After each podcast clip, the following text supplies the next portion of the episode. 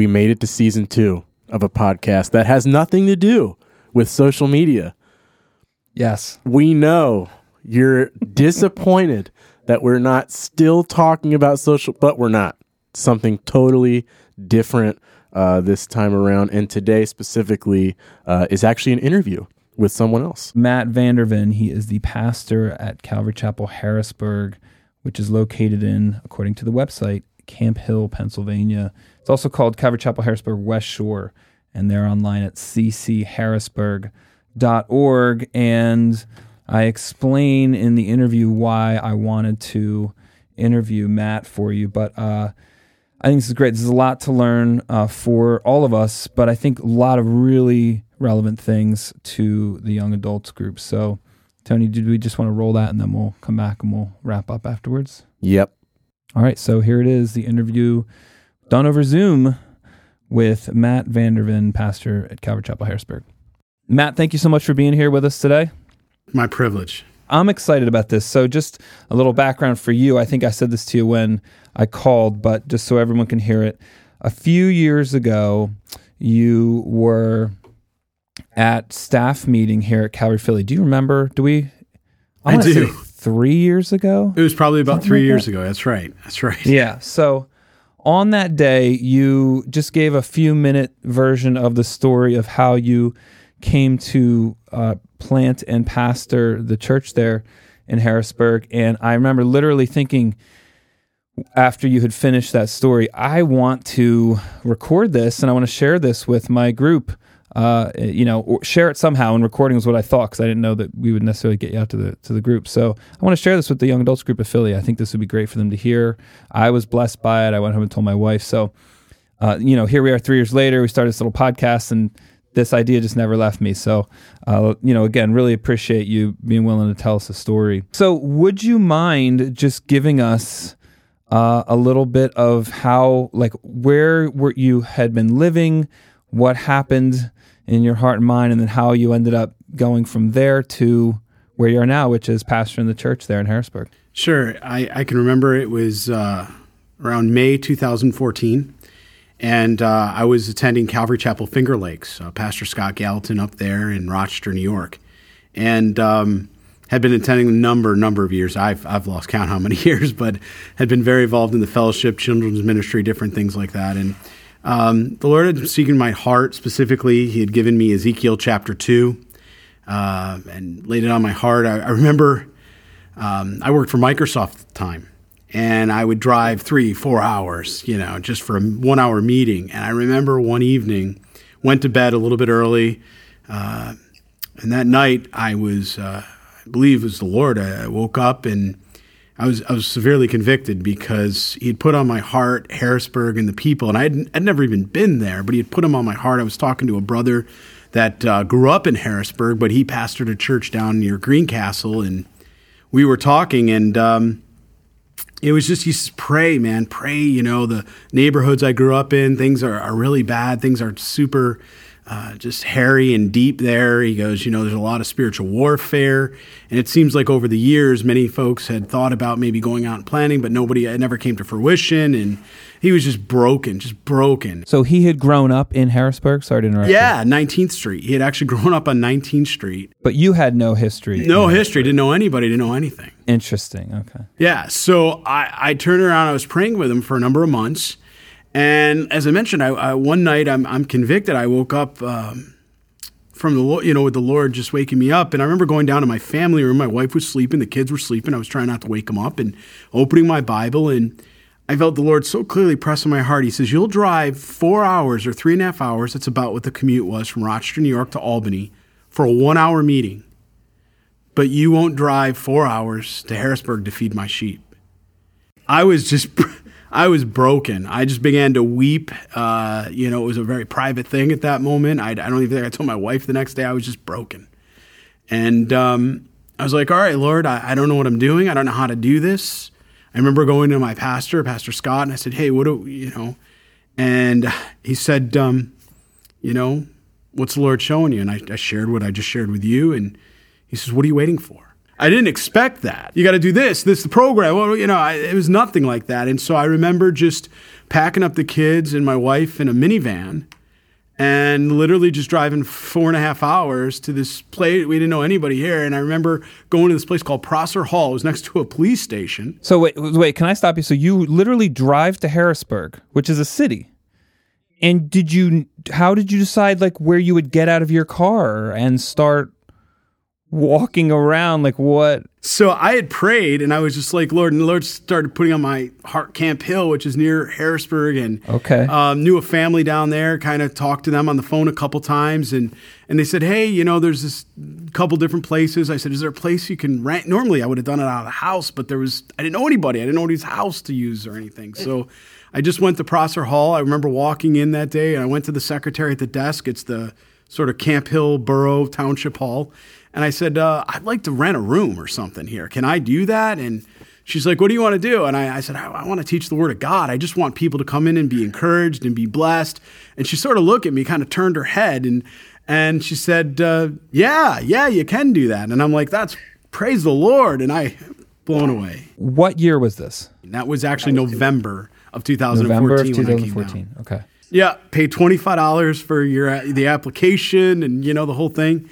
And uh, you know, my joke was I wasn't even sure if my wife or the kids were even going to get out of the car and attend, and uh, you know, they were going to go for pizza or something. And uh, I just remember that first night, I just I stood in there and um, kind of put out a little poster outside that just said Bible study, you know, and Wait, wait, wait, wait. I just want I see this is what I love about this. So you literally rented a room for twenty five dollars in a town hall and put up a little sign that said Bible study.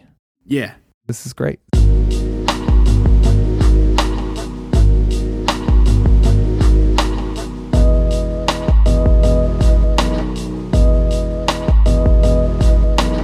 Let's go to that first day, right? You had driven from Rochester. At what time did you leave Rochester ish? In the afternoon or? probably around i think we got in the car around 10.30 11 we got down there around 4.35 you know something like that stopped for you know bathroom breaks Let's see what happens if we put out a sign and say we're doing a Bible study. yeah So what happened on that first night? What was it like? so a couple people were walking by they saw the sign so they came in And they wanted to stay for a Bible study. yeah they just came in what are you doing i said well it's the bible study and they're like what book are you going to teach on and i'm like the book of matthew and they're like oh, okay and so I went, I ran and scurried and got some chairs because I, I didn't know. So I just put out some chairs and I'm like, all right, we're gonna we're gonna and uh, we took a makeshift uh, tablecloth. I remember we had one in the back. We kind of put it over a chair and I used that as a makeshift pulpit or just anything. I didn't care what I had, just something so I could read, you know, the Word of God. And uh, and we just started there, man, and that was it. And just That wasn't your first trip down to Harrisburg, correct? I'd come down once before to, to visit my friend. I was telling you about that was from Harrisburg, but he he wasn't able because his um, assistant pastor's wife she ended up developing um, a, ki- a kidney cancer, so she was moving. So he he and I couldn't hook up, but he said, "Hey, you could stay at my house if you need it." So I remember going downtown Harrisburg and just going from the stores, you know, knocking on some doors and just saying, "Hey, how you doing? What do you guys, how- you know, can I pray for you? What do you need?" Just That's what I remember being impressed by the first time I heard you talk about this was you just sort of were wandering around the city doing what we would I think call like street witnessing almost. Just sort of seeing who you could talk to, seeing what would happen. Now how many times did you make that kind of trip? Did you do that one time or was that a bunch of times you went to Harrisburg to just sort of walk around and talk to people? Just one time. Just because I was that try- once. Just wanted to get the vibe for what people were believing. I mean, I was hearing things like aliens and all these other things that people were believing, and and I knew I, that was like confirmation. I knew the Lord was calling me here because people had a lot more faith than I did, man. Because they were willing to trust an alien or a ship or something like that rather than the concrete word of God we had. And I, I was like, okay, Lord, now I get it. Okay, so trip two was uh, the room in the, the town hall, so to speak, with the sign out says Bible study, and two random people that walked by and sat and came to your study. So, so where did things go from there? So I remember going back, and I was telling. Uh, at that time, I was also talking to uh, Pastor Jerry Paradise. He and I were chatting, and he was kind of saying, "Man, I don't know what I'm doing. I'm so inadequate." And and he was like, "No, praise the Lord. Make sure that they're the best loved and best fed sheep you know ever." And I was like, "All two of them, okay, man. I love Jerry, man. He was he was such an encouragement, just such a." Uh, really a father figure like that. And so he gave me encouragement. I also went back to Pastor Scott and Pastor Tony up at Finger Lakes and um, and I remember saying to Pastor Tony, I said, "Hey, you know, here's how it went," and he's like, wow, that's really good. Two people. And I'm like, yeah, I didn't even know if Lisa and the kids would join. And Oh, I just want to say, look, anyone who's tried to do anything for the Lord, going from zero to two That's big. is harder to go than going two to five. I, like going from nothing to something is the most amazing thing. It literally, it's like this is a miracle. This was nothing, and now something is happening. That's that's just awesome. yeah, and it's it's scary. I'm, I'm not going to lie. It was scary because it, it, I I couldn't. I was I was so grateful that people even had a desire to come in and just open a Bible. I mean, that was everything to me, you know. And I remember going back and I said to Pastor Tony, I said, um, and I don't, I don't know what I'm doing, and you know, we are kind of talking about that, and he said, "I'll give you one hint. Like, is you, you may want to put like a couple like posters in a park somewhere." He goes, "Because I remember, I'll never forget. He said to me, he goes, he goes, what do you think? You going to write it, and God's just going to write it in the sky? Go see uh, Matt at seven o'clock, Prosser Hall on Wednesday." And he's just like, like at least put up like a sign in a couple places. And so the next time we went down, we went down a couple hours earlier and put up a couple signs, uh, like little posters that we kind of made on just you know, Word or something. Put them up at a pizza place around the corner. Put up a couple at a grocery store and a library. And then the next study, Bible study we had, we went from like two people to five people, and then it was seven people, and then, man, I started just really humbled. It was like it couldn't have been a, maybe a month, not even, and all of a sudden there was 25 and 30 people, and I, I just was completely amazed at what God was doing.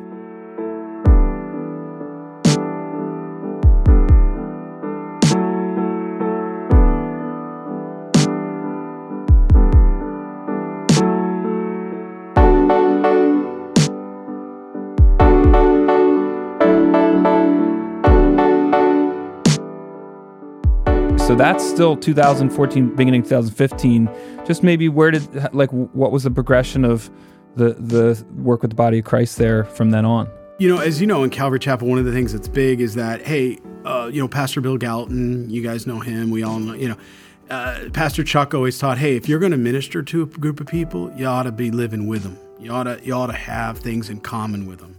And so they had begun talking to me and saying, hey, you know, you need to be praying about what the Lord has for you, whether it's time to move from Rochester, New York, you know, leave your job, leave your security, just leave the house, just go. And that was just a couple months in. You began that discussion once you had once you realized like, hey, there's a few dozen people coming to this. This is real. So it was interesting. My son was just recently diagnosed with Crohn's disease. So he oh, was 10 years old, and they were giving us terrible news. You know, he had this perianal Crohn's, and they were saying, hey, you know, we're not sure how long he's going to live, whatever, because it was a very severe case.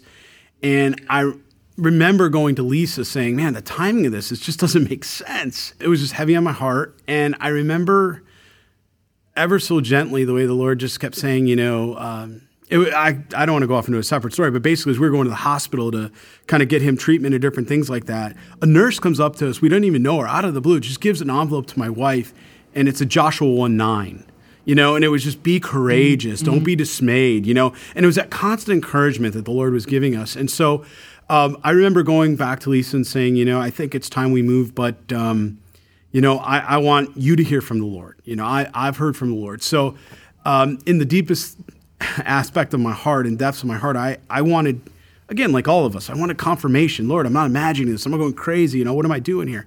And I remember saying, Lord, if this is you, I, I, just pray, Jesus, please give my my wife a word. And and I have four boys. Give my give my son Preston, the one that just got recently diagnosed. Please, Lord, I'm not going to say anything to him or her about it. I just want to know you did it.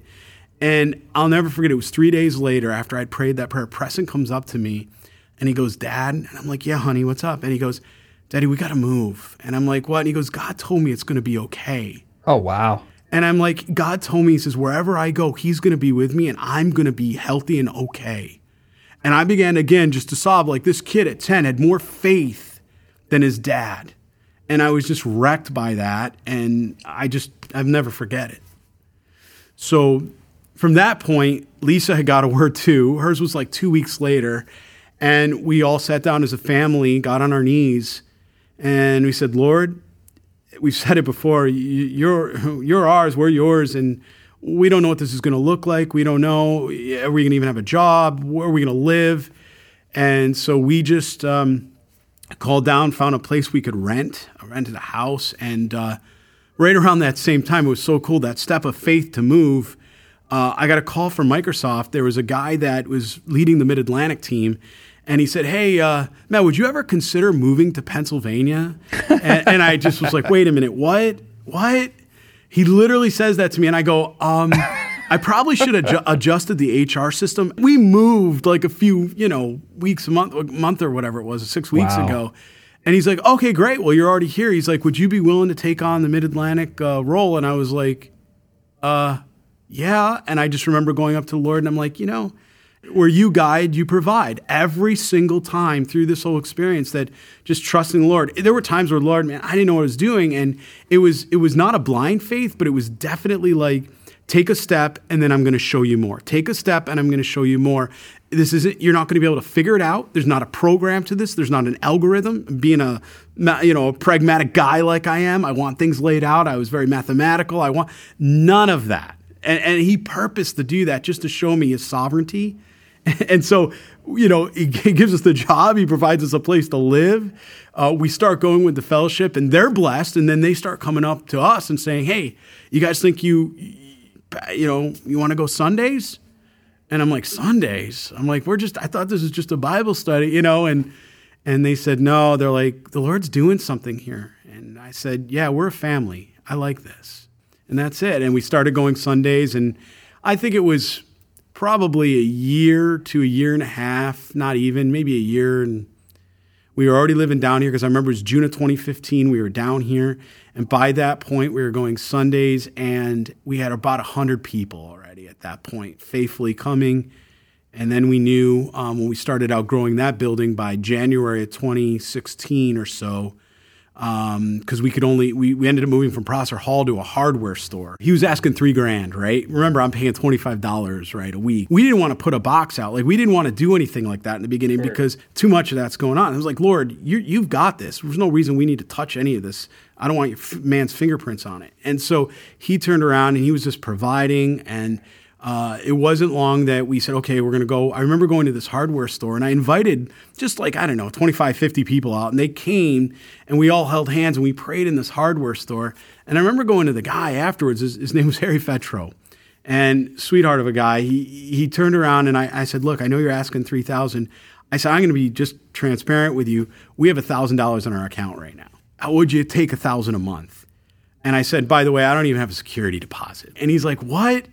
And so um, he was walking out to take some trash out of the building. And I remember I said, I'll, I'll carry the trash with you. And I took the trash. He drops his keys as he's bending over to put trash in his dumpster. He drops his keys into the dumpster and it falls to the bottom. And I remember um, I, I did what anybody would do. I jump in. He's an older man. He was like, you know, he's not that old, but he was like 75, 76. I jump in to get his keys and I go in and he's like, you're a pastor? You know, I'm like, no, man, I'm, I just love the Lord. You know, he's just looking at me because I'm breaking all kinds of molds for this guy. Yeah, what are you? Yeah, what are you doing? You're just jumping in. I'm like, yeah, you know. So I get his keys. I get out. And he says, "What did you say you could pay again?" I said, "I can pay a thousand. And I said, um, "By the way, I know there's. I noticed there's no furnace in there. This is a hardware store. You had this." f-" I said, "I also need you, you to, you know, put a put a seven thousand dollar furnace in."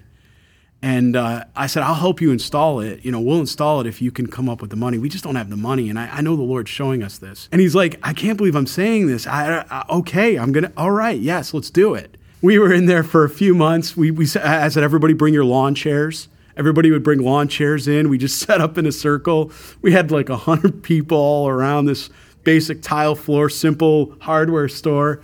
And uh, at that point, I had moved up. I, I used a chair with a tablecloth as a pulpit, so I'd really There moved up at that point.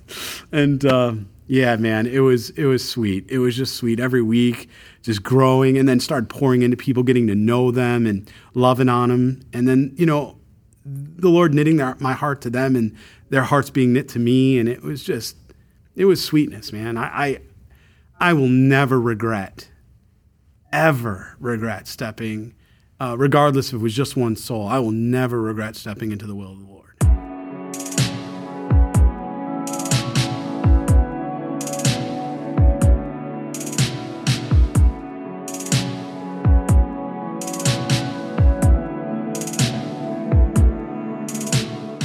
now you have what anyone would consider a church community there, maybe look even a little more established. Oh my! So you got to fast forward another year or so from that, and uh, to we we go from hundred, we outgrow the place. Lord moves us into a ten thousand square foot building. we're uh, we're like now we got to pay thirty four hundred dollars, and they wanted eight grand here. So we're like, hey, will you accept you know 3,000, 3,400? The guy came back, says yes. We move in uh, within the first three months. Uh, we had to turn around and add another service because we could only fit 160, 170 into the sanctuary. So we had to take and we had to do another service. We have a few hundred now, 300 plus or whatever it is. I don't know. I don't count, but whatever it is. And then um, from there, the Lord had uh, last year had me put it on my heart to establish a school, to start a kindergarten. Uh, you know, Deuteronomy. We just happened to going through that passage and you know write it on the you know just the walls everywhere, the Word of God for these young kids. And so we opened a school. We had four students our first year. We hired a teacher in faith. Uh, and this year we now have K through fifth, or fourth, excuse me, K through fourth grade. Uh, all our classes are full. We have three full time teachers now. Uh, the, the, fellowship has grown. We now have a, three secretaries hired full time and uh, three, two different assistant pastors, myself. Now we're looking to uh, build a building. We actually have uh, we've outgrown this space, and so we're looking to build a building that can hold somewhere between 500 to 1,000 in the sanctuary, and and also you know more space for the schools. So. Love love the story. Thank you so much. I I'm, i just want to throw a couple questions at you. Um, a couple for young adults in general. That's who's listening to this, and most of our group I'd say is late teens, early 20s, and just post college, like just getting out of college. And then I have a couple questions for young men thinking about church, you know, ministry and planning in specific, which is a much smaller subset, but I think really important. Um, what do you think when you you're working for Microsoft? What do you think stirred you up to really want to make this kind of life change? Like, was there anything in particular? Was it just talking to your friend and hearing the story of what was going on in Harrisburg? You know, I remember going through the Book of Acts. Pastor Scott was going through the Book of Acts at that time, and uh, I remember just sitting there and you know, just the anointing of the Holy Spirit, spirit driven. That's all I just kept hearing in my head spirit driven, spirit driven. And everything up to that point, not that I, I wasn't walking with the Lord, certainly I was, but it was really about my family, my kids, and, or even just me as a young man, you know, at that time, and just looking at this, and it was others focused, just putting my attention on others. You have any advice for someone who's in their late teens, early 20s, maybe just getting out of college about you know, choosing a life path. Big, a big thing for a lot of the, the people in our group. You know, any thoughts about choosing a life path? And this, I'm firing this at you off the cuff, so you know, I'm not expecting you to be Aristotle or something. But just what what would be the first thing that come to your mind? First thing is don't you choose it, let God choose it for you, and you won't have to do it twice. That's the first thing. Um, you know, being full time down here now. I, what if I would listened to the Lord when I was 20 years old, 21, 22, and I would have I would have had that relationship with him. What couldn't he have done? So you look back and you actually think that maybe your life would have been a little different, that you were listening to God a different way, I'll say six, seven years ago than you were early and when you were 2021. Absolutely. I think um, I was very, again, consumed with self. What was I going to do? You know, worried about, you know, am I going to get married? Am I going to have a family? Am I going to earn a certain amount of money? And all the wrong things. I didn't grow up in a Christian home that way. So for me, it was about, you know, I have to provide, I have to do all these things. And, uh, you know, I watch my son who's 20 now, he's growing up, and uh, Parker is, you know, he's uh, doing architecture in school and sophomore in college. And, and he's got a totally different mindset. I mean, he isn't about planning. He is just enjoying watching the Lord establish his steps and then come, you know, just together, just taking those moments and steps of faith. I would encourage anyone not to get so pragmatic that you either get ahead of, you know, ahead of God or behind him, but just to really, you know, to live for just a time as this. This is the greatest time to ever be alive, to ever be serving the Lord. We are seeing so many things happen before us. This is crazy, exciting, amazing. And, and I look at him and I'm like, man, to be 20, to be young and to have this all before you, knowing truth. There's no question anymore. There's not like, a, hey, you know, what's really happening? Is this of the world? I mean, there's a clear dichotomy happening, you know, right now. Nobody can miss it. You're either with the Lord or you're not. You know, those that are with the Lord just jump in the di- just jump in the deep end And I promise you, if you don't know how to swim, God is going to teach you to tread water. He is going to just do everything. And you're going to look back and go, the coolest part of that witness is you're going to look back and go, I don't know how any of this happened. I couldn't have done this on my own. And praise God because he gets all the glory. And that's exactly how he likes to do it. Yeah, so that goes with my next question. Um, I was just going to ask you, what advice do you have for someone who wants to serve God but isn't sure how? It sounds like that's sort of, you know, where your your mind was even just going there. Someone who just generally says, "I want to serve God," but they don't have any m- more concrete things to put to that. They're not sure what direction to go in. You probably have young people like that in your church. When somebody comes to me and says, "What do you think I should do?" I say, "I don't know, man. I don't." I don't know. What are you asking me for? You know, I don't know what I'm doing, you know?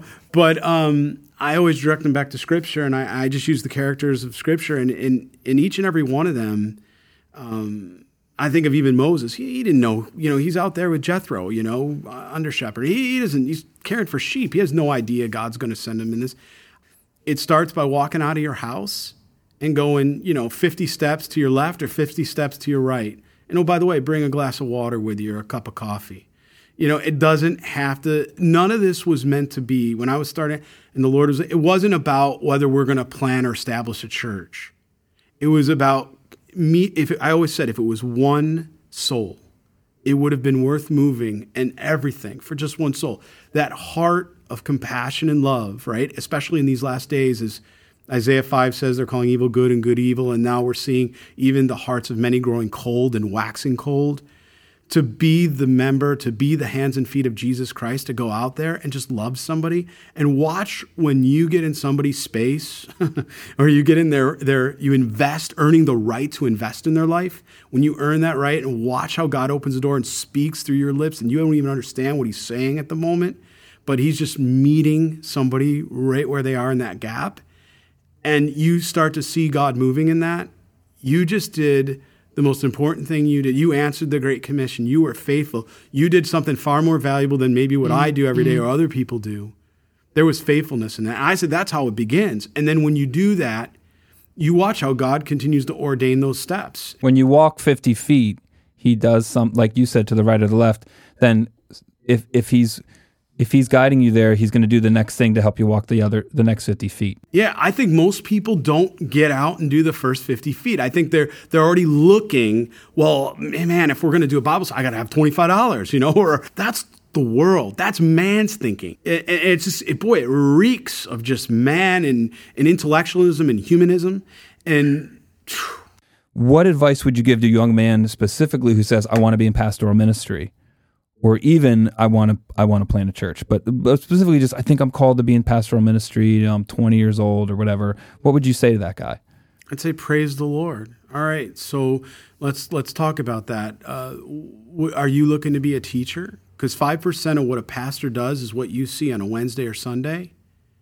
Do you love the people? Do you love them? Is your heart sold out to them? If it is, then get after it then what are you waiting for? Because there's a whole lot of lost and dying people around you, and there's a whole lot of people around you that need love.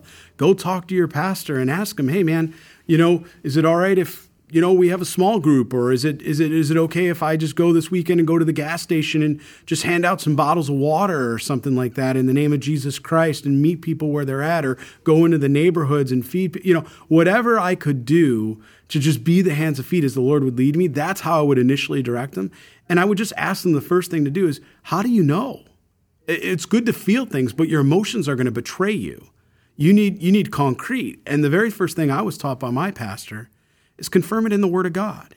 And so I went to the Word of God, and I remember the Lord gave me. Um, I've got it actually. If I grab my Bible right here, I got it dated. You know, I can go back to May fifteenth, two thousand thirteen, and I got Ezekiel chapter two. And I remember my pastor told me, and Jerry, you know, Pastor Jerry told me this. He said, "There's going to be days that are good and bad. There's going to be days where you're going to be, what did I do? What am I doing?" And you got to remember when you look back to that passage, did the Lord release you? Did the Lord do anything to change that word He gave you? Your emotions change, your circumstances change, but your God never does. And so, because of that, you know, how do you turn around and get in? You know, what do you do? So that's what I would tell a young man, you know, just to say, hey, if the Lord has put this on your heart, get after it. You don't need a major program, study, all this other stuff. Just start by looking to your left and your right and then watch the Lord anoint those steps. Maybe even have a home Bible study. Again, but talk to your pastor and, and be encouraged in that. Yeah, and so this is really the last thing I have to ask, and then uh, obviously open to any other final comments you want to make. What you just said was something I, d- I did want to hit on again for the for the small subset of the, the listening population who might be young young men who who think about planning a church. There is a way that people say you need to plan a church these days, which includes focus groups and seed money, lots of money, and buying a sound system and getting a graphic designer to design your logo and and have your website going and you and like it's a lot of machinery and a lot of money and a lot of way upfront planning before you like that's the only way people know these days to start churches. And our movement Calvary you don't need me to tell you because you're a living example.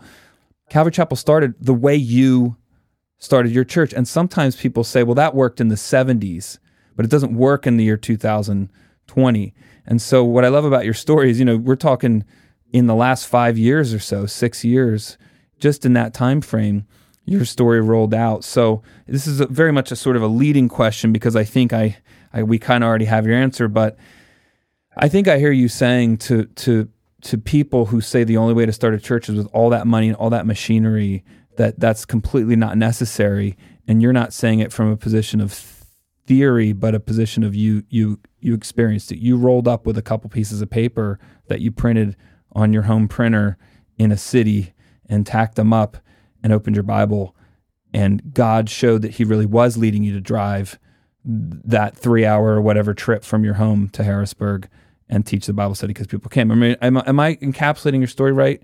It, like when you hear about that way of planning a church, I think I know your answer, but what would you say to all that? I'd say you're 100% right. That's exactly what's happened. It hasn't changed, you know. Um, it's Isaiah 6, you know, it's that idea of, you know, who will stand up, who will do this for, here I am, Lord, use me. It's those moments that God is, he's still looking for men that'll stand up and say, here, Lord, use me. And, um, you know, I think those, to be honest with you, I think those things are a detriment. I hate to be so against them and forgive me for, for being just uh, blunt and transparent about it, but, but let me explain why I believe that. You know, hindsight's everything six years later. And I can tell you why. Because each step along that road of faith, those faith moments of, Lord, wow, okay, now I'm leaving Microsoft. I have no security blanket. There's nothing. You know, this is this is you, Jesus, you and me, you and me as a multitude. If somebody had sent me out with 50 grand or 20 grand or five grand, I don't care what, $25 for that matter, they would have robbed me. The opportunity for God to speak so powerfully into my life to confirm my steps I knew a guy that uh, came out of a Calvary movement. Uh, not terribly far. I, I, don't want to go into too much detail, but I watched it being done a different way than how I was raised in the movement and how many of us came through the movement. You know, I, I think of Pastor Joe and Jerry, Pastor Bill, the, you know, the, the, Pastor Chuck, the way it was always done. And when I think about that, eh, the the reality of it was he was, you know, hey, who wants to go, you know, plant a church. You know, the guy raises his hand. He then turns around and he's like, okay. He's like, all right, we'll rent a building for you. They rent a building for him. He then turns around and he says, okay, we'll give you a little bit of a stipend, a little salary. They give him, I don't know, $1,000 a month or something like that. Within three months, I think it was three, it could be four months, the guy quits, runs. There was about five people coming.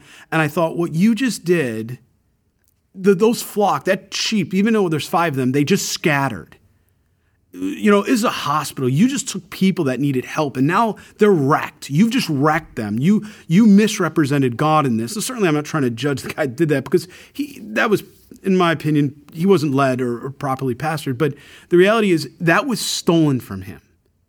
That was stolen. It, it's exactly what we see in Scripture. When, when God had commanded all the tribes of Israel to go into the promised land. And we know that the tribe of Manasseh, half the tribe, you know, half tribe Manasseh, Gad, we, we watch them. They want to stay on the eastern side of the Jordan because the grass is, you know, so beautiful. Everything is great. But you know what God was trying to do and protect them? Because the, the husbands end up going. Remember, Moses goes and says, Hey, husbands, you're going to come. You made a commitment. You're coming over with the wives, and the kids can stay there. I want you to see what they missed. What they missed was God literally taking the Jordan and, and even at its highest time of tide, bringing that water down and watching a church of Israel, two million people, walking across that. setting up memorial stones, going in and blowing trumpets, man. You got swords on your side. Why do you need a trumpet? They're blowing trumpets as they walk around Jericho, right? So that the city falls. Those women and those children that sat on the eastern side of that border that never crossed over, they missed to see the glory of God. They missed to see the providence of God. They missed to see the power of God moving heaven and earth to let him know that he loves you, he is in control and sovereign, and he's going to do it. And man, I just thought that's exactly what could have happened to me. And that's what can happen to men today. And, and so that's why I'm a firm believer. You, you need Jesus, you and Jesus. That that says it, Matt. Thank you so much. This was awesome, and I I am already uh, looking forward to getting this finished and releasing it out to our group and the people beyond that are listening to it. Thanks for sharing your story. Thanks for being a man who's willing to be faithful and answer the call of God. So praise the Lord, man. Love yeah, it all. Blessings to you and your family, your church, uh, awesome group of people there in Harrisburg. God bless all you guys. And yeah, I think that's really it for us. So yeah, man. Thank you. Maranatha, guys.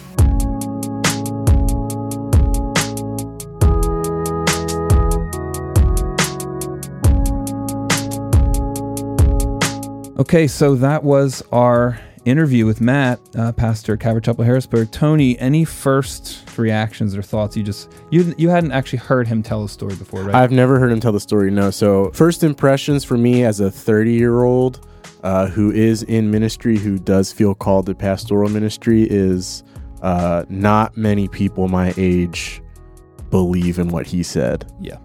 And I don't think that I'm making a sweeping statement by saying that. I think because I've talked to a lot of different people planning churches and or seen online different people that are my age or a little bit older planning churches and what you just heard would just be like tossed out of a strategy session like Bef- that won't work. But yeah, like like that's that. We're not. That is a horrible idea. That's like a non-plan. Yeah, like the word that's a non-starter, not happening, not doing that type of a thing. And the fact that he has a church now that the Lord has blessed him with, I think is just a huge encouragement. Our current generation is very obsessed, I think is a proper word, with ambition and plans and how much you can actually work to achieve things. And that's in the secular culture, but now it's completely blended into young church planning culture. Like it's almost like a nonprofit startup business. And you see a lot of guys promoting and reading books of CEOs and things when they're trying to plan a church. Like this is the way that so and so started up their company and like you quote Steve Jobs and all this stuff. And it's just interesting to think that somehow we've taken what the business world is and said, "Well, that's a really good model for planning a church." Yeah.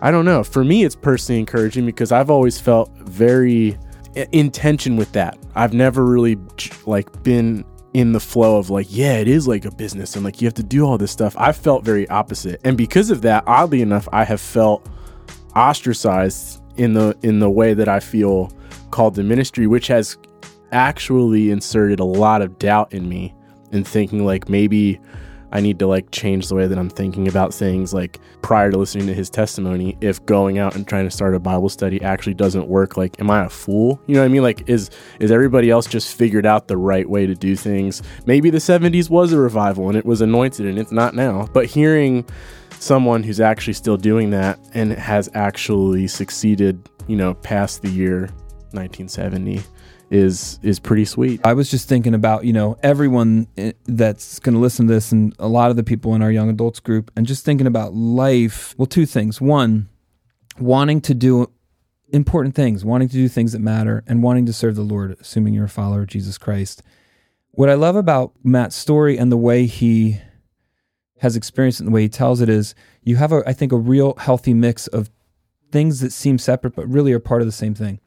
You know, if you notice when he was speaking, his focus was all on waiting on the Lord, letting the Lord work, relying on the Lord. And that is how he thinks and how he lives. Um, and that's why he's not trying to make things happen with lots of plans. But if you actually listen to what he actually did, what waiting on the Lord looked like was noticing that he felt like he should go serve Jesus in Harrisburg understanding that it was, I think, between three and four hours away from him geographically. Four hours, yep.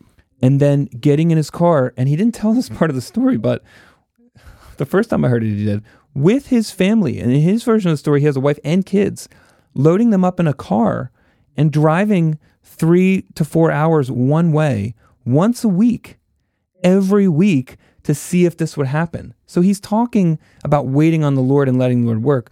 But what it actually looked like was eight hours of driving once a week, six to eight hours of driving, and putting yourself out there. It'd be very easy to feel very dumb sitting in that $25 room with a piece of paper printed on a home printer that says Bible study and waiting to see what happens with no mm-hmm. other plan. Mm-hmm. So, waiting on the Lord was a very actually proactive thing, but it was a kind of proactivity. It was just an intention to put yourself out there and go serve God, even if it might feel foolish or feel weak, or even if it might actually be hard to accomplish and time consuming and even co- you know cost consuming in terms of you know gas money and everything. I don't have a lot of a plan. I'm not going to try to make this work. I'm not going to wait until I have everything figured out to go, but I'm going to do something that I know I could do. I could make this trip once a week, so I'm going to do it. And uh, waiting on the Lord looked like actually a lot of effort and a lot of putting yourself out there while being very conscious of the fact that what you were actually doing was waiting and hoping for God to work. If God will do this, then I'll be available. And I also like what he said about, you know, 50 feet to the right or 50 feet to the left, because for him it was driving hours and hours, but it was really a very small thing. You know, if it all falls apart, he just says, Isn't it funny how I used to drive to Harrisburg, you know, once a week? Yeah. Even though it was a big drive, it was a small first step. And when those two people came, he knew he needed to take the next step. And when it was 25 people, it became obvious like, okay, there's actually a couple more steps I need to take. And then when he's got 100 people and he's got to go have that great conversation with the guy at the hardware store, that conversation only happens if you took the first three or four small steps. Yes. If you first just drove down in your car to see what would happen if you went and walked around and talked to people about Jesus. Yes. And then if you said, "Well, I can do this one more time and hang up the sign," and then the people come. So you you can't you, we don't usually typically in the Lord's plan get the leapfrog in God's plan for our lives to the big thing like I got 100 people and I need a place to meet or even "Ah, I need a 500 seat auditorium. Like you don't it it doesn't get there right away. It gets there because you do the tiny small thing faithfully because you just got to do something because you just want to serve the Lord. And I think what he said in there was big, which was in pastoral ministry specifically showing that you're in the community and that you love the people. He Yes. could have showed up with a 500 seat auditorium. Nobody knows him. Like they don't know him from Adam. So why why should they go to his thing? But when two people come and he gets to have a conversation with them and then like share some stuff from the word, those two people can be like, "Oh, this guy just visited the other day. Like I think he's coming back next week." Like and then that organic growth wasn't just like, "Hey, I'm a really dynamic teacher. I need to go teach somewhere." It was like, "I for some reason have a heart for the people of Harrisburg." Two and at for, a time. And for these specific 20 people whose names I know. Yes. Which is what he said, getting to know them, learning about their lives. It's a slow burn, but like that's cool. It'd be cool to do an interview with those first two or five people because I, I can only imagine that they were surprised when he showed up again this week. They knew how far he was driving. Oh, yeah. They must have been like, uh, wow, you came back for five of us. Clearly, it was a decent enough Bible study that they stayed and came back next week and brought three more people. So, A, he could teach the Bible in a way that five people wanted. Like, I'll come back and listen to this next week. And they must have been impressed. And when it was 20, they must have been like, this guy drives with his family Yeah. from four hours away to teach us a Bible study. Like, even just that, the way God orchestrated that must have meant something to them. And then when they realized, like, he's willing to move that, he's willing to reco- relocate his life. I can only imagine that all those things were part of what God used to say to these people. Like, this is a real, this is a real shepherd, a real pastor. Yep. Now, again, not all of you are called to be pastors or plant churches, but I think that this has real application for anything you want to do in your life. Mm-hmm. I love how excited Matt is to be alive right now. And I fully agree with that. Do not let 2021, I assume that you're, it's 2021 when you're listening to this, it's 2020, best year ever when we're recording it. Do not let the, the way the, the average person who doesn't know God feel about the times we're living in affect how you feel about the times we're living in because you are living in a completely different world than them. You're living in a world inhabited by God where Christ is coming back soon. And that is a different world to live in than a world where there's no God and no Messiah coming back. And all we have is whatever the government and big tech can figure out. Two different worlds. In one world, you're going to be depressed and you're just going to pursue pleasure and probably feel like you have to do the minimum amount of risk and real activity just to protect your day to day. And in the other world, you're not going to be moved by what messes with other people, and you're just going to go, "Oh, what does the Lord want me to do?" Well, I know based on His Word, He wants like any number of these five, six, seven, eight things, and I could do one or two of them right here around the corner. I'm going to go do it and see what God does. That's a good word. Yep. I got nothing to add to that.